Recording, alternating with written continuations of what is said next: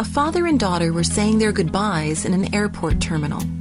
As her final boarding call was announced, the father hugged his daughter and said, I love you. I wish you enough. She in turn said, Daddy, our life together has been more than enough. I wish you enough too. They hugged again, and she left. The father silently walked to the window and stood beside a stranger who'd observed their goodbye. Gazing out at the planes, he whispered, Did you ever say goodbye to someone knowing it would be forever? Welcome to Sincerely Yours with Ann Maines, an exclusive presentation of Faith Strong Today. Hear new episodes every weekday and subscribe to our podcast at faithstrongtoday.com. Yes, I have, she replied. After a moment, she looked at him and said, Forgive me for asking, but why is this a forever goodbye? He replied, I am old, and she lives much too far away. My health is not good, and the reality is, her next trip back will be from my funeral. Again, they were silent.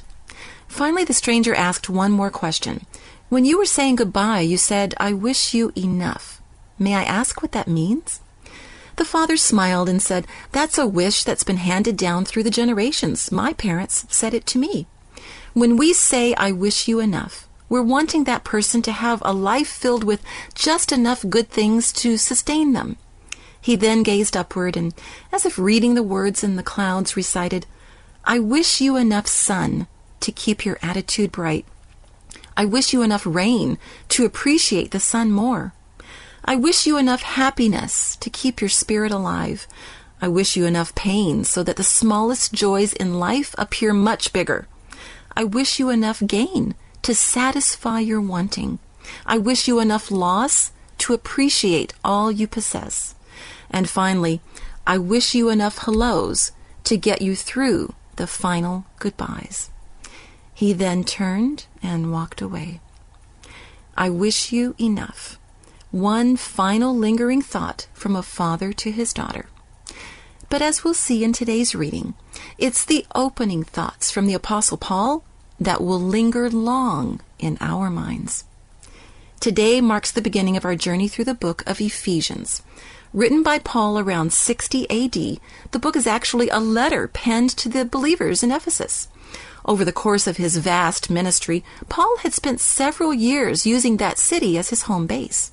He and the Ephesian believers knew each other well, and so this letter is not to rebuke, explain, or defend, but to encourage, to inspire them to keep their Christian belief deeply intertwined with their everyday behavior. An encouragement we could all use. And it's right in the middle of this first chapter that Paul penned the words that ring in the hearts of believers everywhere. Beginning in verse 16, listen to Paul's wish. I pray for our Lord Jesus Christ to give you spiritual wisdom and understanding, so that you might grow in your knowledge of God, that your hearts would be flooded with light, so that you can understand the wonderful future He has promised to those He called. You know, when I first read today's verse, I, I noticed that I already had it highlighted in my own Bible with my children's names written in the margin.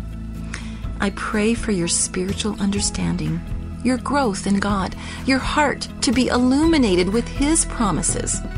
I wish you enough. Actually, when we really think about Paul's prayer, shouldn't it be, I wish you to never be satisfied with just enough?